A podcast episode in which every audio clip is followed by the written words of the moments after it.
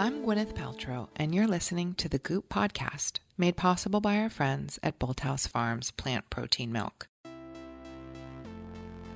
Hi, guys. It's Elise Loehnen, Goop's Chief Content Officer.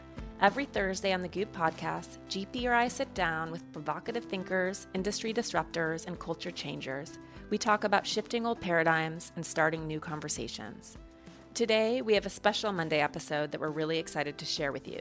It's actually two episodes, really, featuring two different conversations that GP had recently with two extraordinary women. Both of these talks happened live at our Wellness Summit in Goop Health, which we just hosted in Los Angeles. In Goop Health is designed to be a transformative experience based on the premise that slight shifts and small changes can add up to big things. And I think GP and our two guests today do a pretty brilliant job at bringing that idea to life. In this conversation, GP chats with writer, activist, and producer Janet Mock. Janet is a New York Times bestselling author of two books, Redefining Realness and Surpassing Certainty. She is a trailblazer for the trans community and in the culture overall, for everyone. Janet and GP talk about what it's like to be on the front lines of a shifting culture and the moment that Janet realized she had to stop waiting for her role model and become the person she had been searching for. Before we get to Janet Mock, GP is going to tell us a bit about one of our partners. There's an ongoing movement toward living a more plant based lifestyle, which is something we spoke about at our Wellness Summit in Goop Health. I was really excited to learn that Bolthouse Farms has a non dairy plant protein milk it's made with protein from peas. It's creamy and delicious and perfect for smoothies, coffees, and even baking. Plus, it has 10 grams of pea protein in every 8 ounce serving. It's also fortified with B12, a vital nutrient that a lot of vegans and vegetarians in particular are looking to add into their diets. For more information and for store locations for Bolthouse Farms plant protein milk, visit bolthouse.com. Now let's get to GP and her conversation with Janet Mock. Welcome. Thanks for having me. Thank Hi, you for everyone. being here.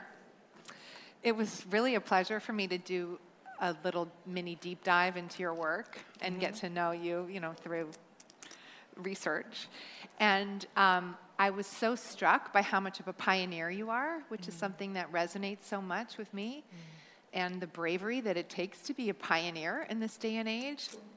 So, for people who aren't as familiar with your background, could you give us a little, a couple words about your Yeah. background? My background, oh my God, where do I start? I grew up in Honolulu, Hawaii. I was born, my parents' firstborn son, the middle of five kids. Um, I grew up in, on the island of Oahu in a lower income neighborhood called Kalihi. Um, I think the first thing that I probably knew about myself before I knew that I was a girl and that I was trans, because I didn't have language for that then, was that um, I was a brown child who was poor in America. and so I think that that shaped my sense of self. And then on top of that, I learned as I w- went into adolescence that I was trans. And so much of my story and my journey is affected by those three things class, race, and gender. And so, so much of the work that I've gone on to do really tries to unpack those things Yeah. and make sure that I don't leave any parts of those things behind as I'm talking about, say, my transness, or I'm talking about my womanhood, or I'm talking about Do you about. think they're inextricably linked, those two I, things? for me, they are because they all are within my body, right, and my experiences. Right.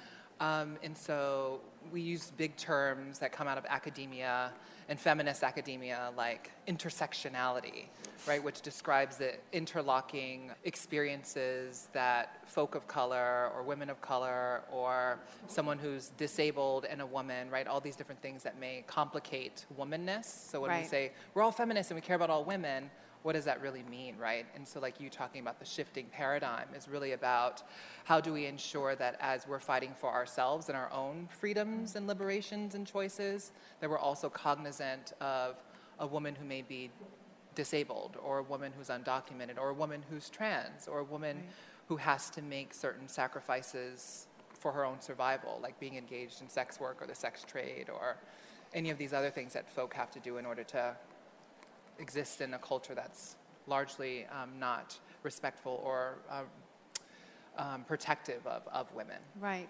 And so it's really about bringing in all of those different Mm-hmm. aspects of, of femininity. And do you feel that you had a journey to get to complete self acceptance? Oh, totally. Like, you know, when I moved to New York after undergrad, I went to NYU for graduate school to study journalism. My whole thing was like, I wanted to be a writer. Um, and so I was like, the only way that I could get paid to write is possibly to work for a newspaper or a magazine. Like, I couldn't just go and write my own stories in my own voice from my own perspective. And so what I did was, I worked at People magazine for a number of years, for about almost six years, and I hid behind very famous people's stories. and so that was. Don't point at me. you know, Gwyneth's nobody, never mind. She's just a normal girl. Um, and so, you know, and so for me, it was an act of survival on many levels. It was me hiding from myself, me hiding from my own truth and my own experiences and stories. And it was also a means for me to, to make money and survive in New York City. And so I think that when I was 26, I came to a point where I'd been working at this job for five years, supposedly my dream job, you know, with, you know, access to you know, the fashion closet and the beauty closet and cool events and all this stuff, you know, the Carrie Bradshaw life that I thought I wanted. Right. You know, I thought I was a second coming. and I realized quickly that I wasn't fulfilled by that. And I think that we all have that. You know, I, I was told from a very early age that I was lucky to be in that room and to be in those spaces. So why would I sacrifice it by deciding to speak up and to tell my truth? And so for me, the real moment of, I think, um, my life opening up to greater abundance was me sitting down with myself at my desk and writing my own story to myself for the first time. And that shifted and changed my life in ways that I would have never known. I've gone on to be able to write, you know, two books. I'm someone who's always loved writing and narrative um, and personal writing and narrative. I grew up loving Maya Angelou and Zora Neale Hurston and Alice Walker. Um, and to be able to go and add my own text and my own stories onto bookshelves for girls growing up like I did to be able to see themselves right. has been really fulfilling for me. And I think that I've been able to do that in the work that I've gone on to do beyond just Yeah. writing about myself. And also in writing about yourself, you let so much of the world into your experience, mm-hmm. which is inc- deeply, incredibly personal. And so I just wanted to ask you, you know, in doing that, I think it requires a tremendous bravery because we're, we're at a time now, it's obviously much different than 50 years ago, but the subject of transgender mm-hmm. is just finally really proliferating the culture, mm-hmm. and there's a sense of acceptability about it that has never existed before, mm-hmm. thanks to people like you who are willing to tell their stories and humanize. And you know, my ch- there's an all-gender bathroom now at my children's school, and things are really changing. But what is that like to kind of be right at the precipice hmm. of a movement like that and put yourself out there and open yourself up to resistance or criticism hmm. or hmm. you know ignorant people who are unwilling to open their minds and understand another way? Like what what what was that experience Yeah. like? What is it like I think growing up, I already had that. Even if within my own home, I had resistance, right? You know, thinking about my parents and their own journeys with accepting me and coming to support me. Um, I had to deal with the conflict that they had with it. They were raising a boy child in the world.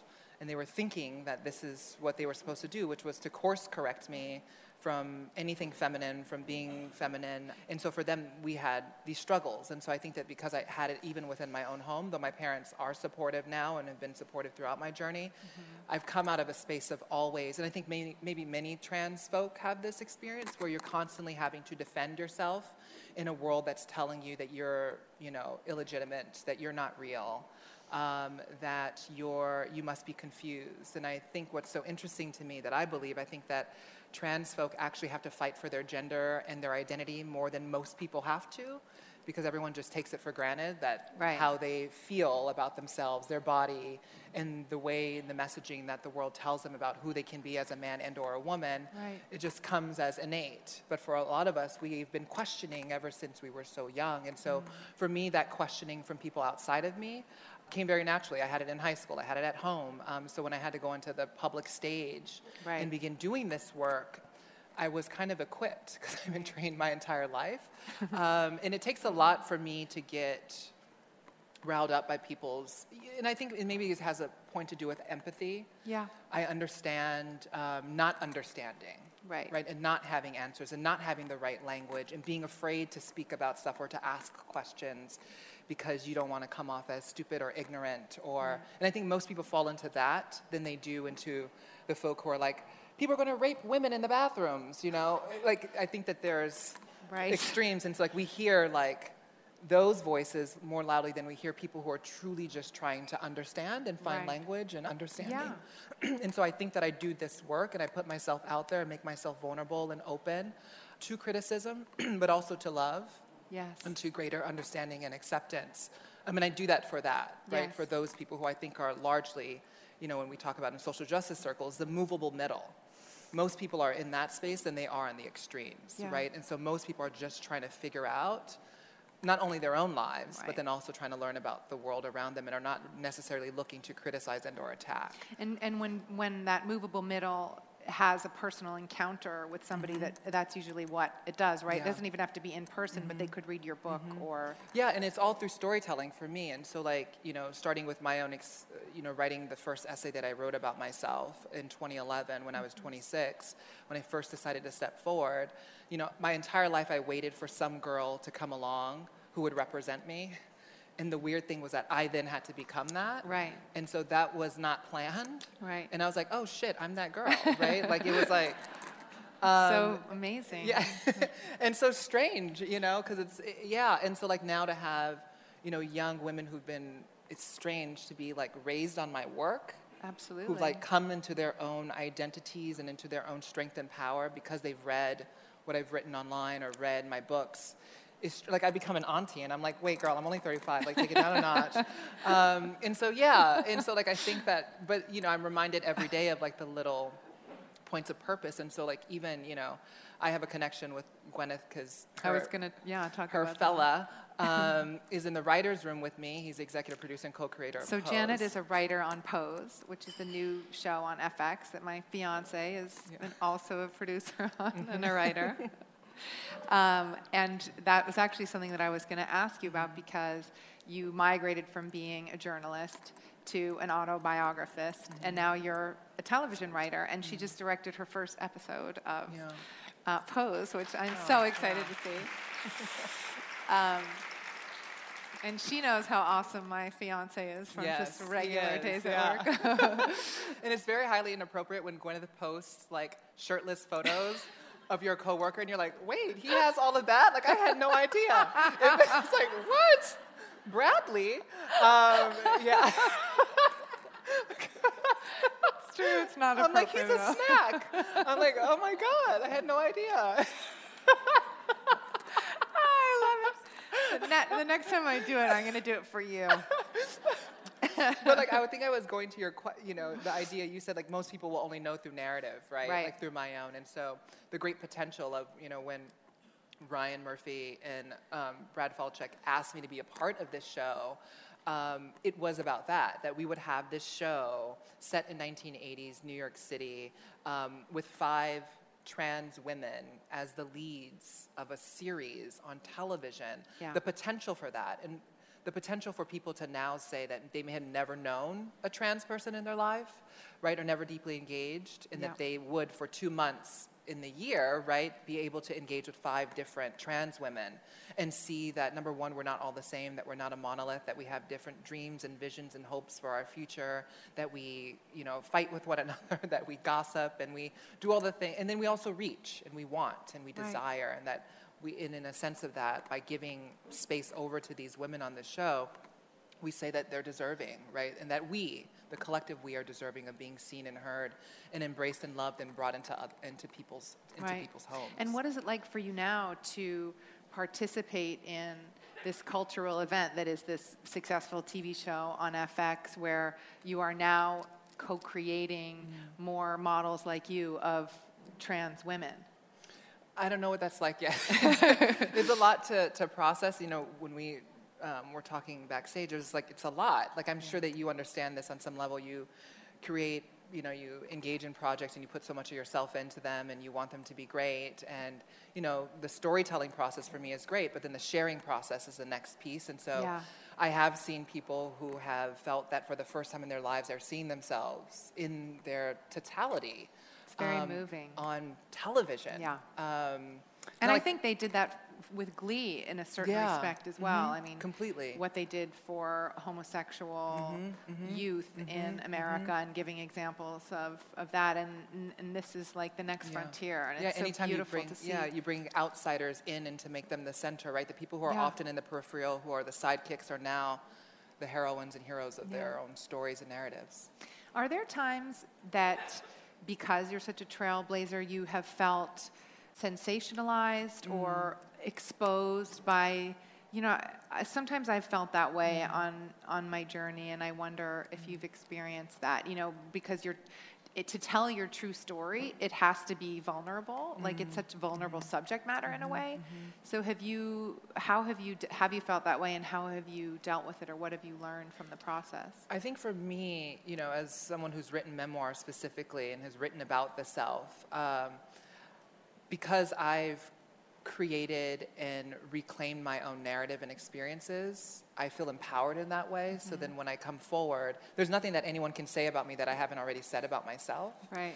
And so if I have, in my entire, probably at least since I was 12 years old when I first came out to my parents, I committed to telling the truth, regardless of the consequences, right? And so for me, having that be my moral compass and the foundation to any kind of public platform or podium that I choose to stand in front of, that has helped me just have a, because you're greater in integrity, resolve. so all yeah. the time. Yeah, And so for me, you know, someone calling me, you know, a man or someone calling me, you know, fake or someone calling me an abomination of, you know, their Lord Jesus Christ, it doesn't really affect me because I know my, I know who I am. Wow. Right? And, and so I think the pioneer piece, the thing that I'm always afraid of is I think tokenization is one. Yeah. You know, like, am I really contributing? Am I being really invited into these spaces to Right. be truly heard and to really contribute?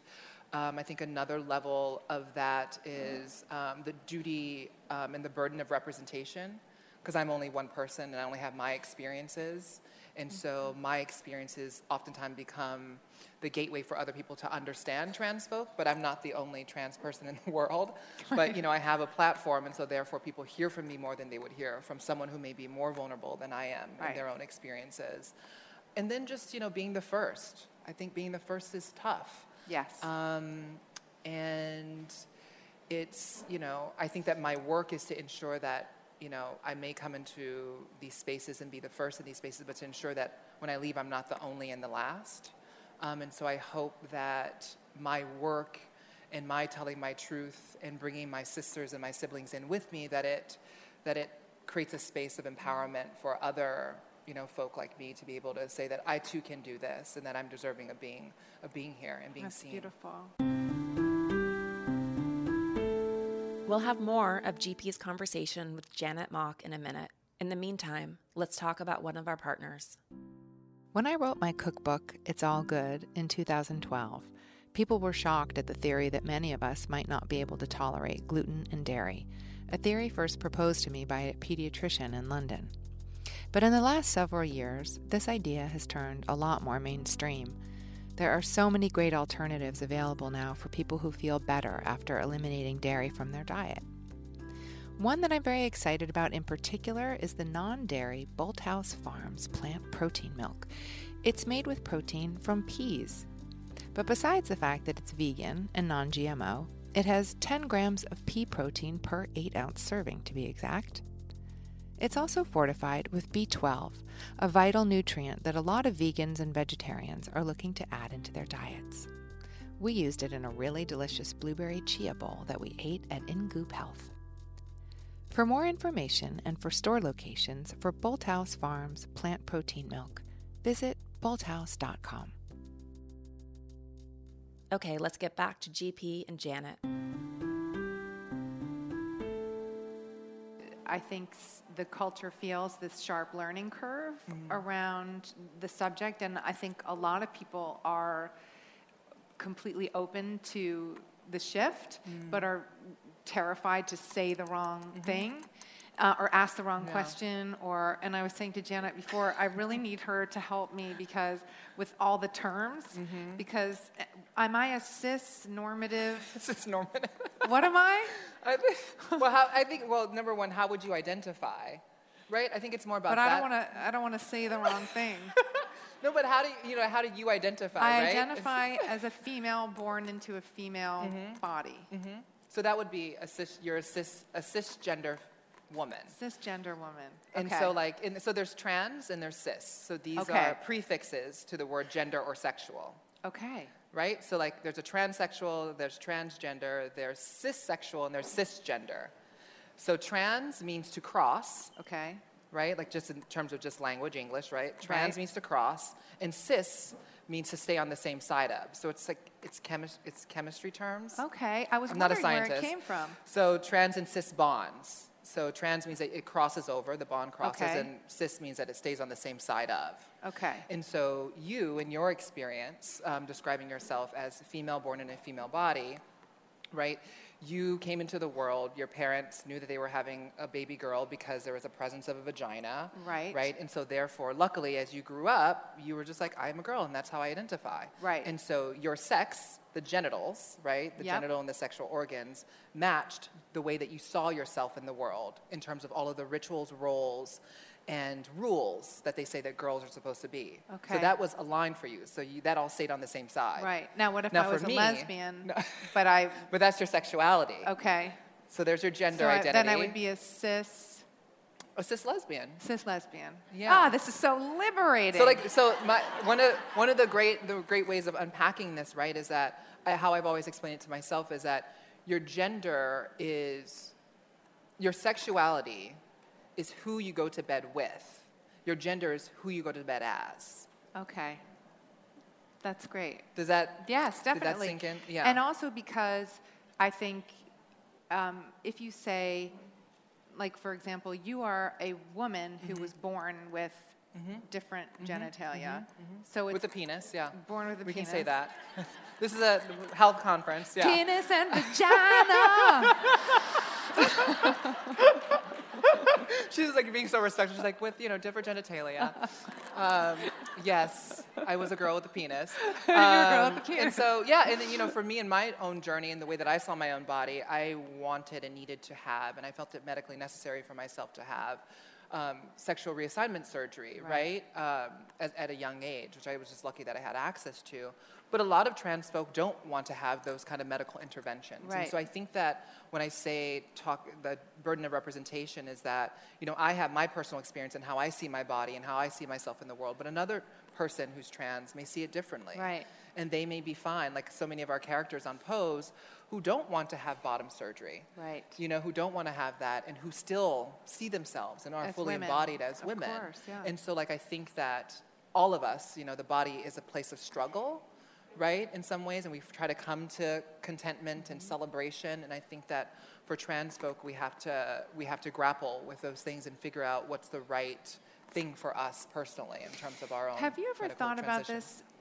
Like, have you ever thought what what is the universal lesson Mm. for you?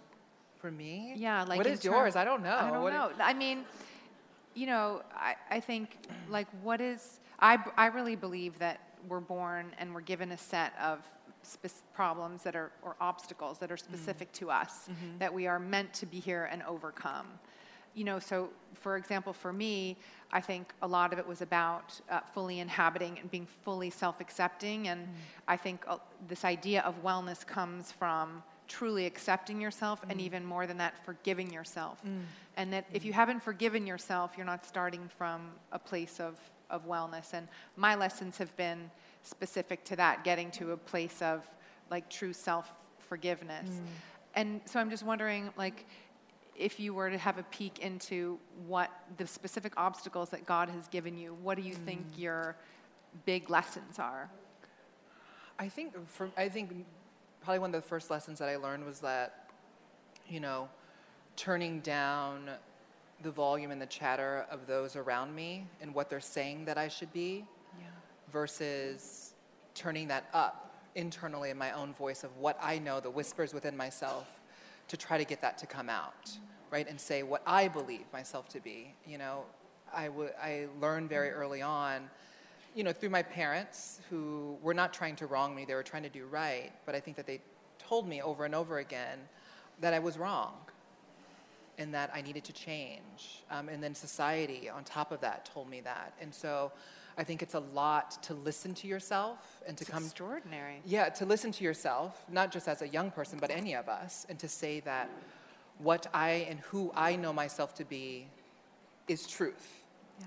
And that though there's science and there's, you know, doctors and there's parents and there's teachers and there's everyone around you, a chorus of voices that are telling you no, no, no, no, no, no, no, no, no, no, no.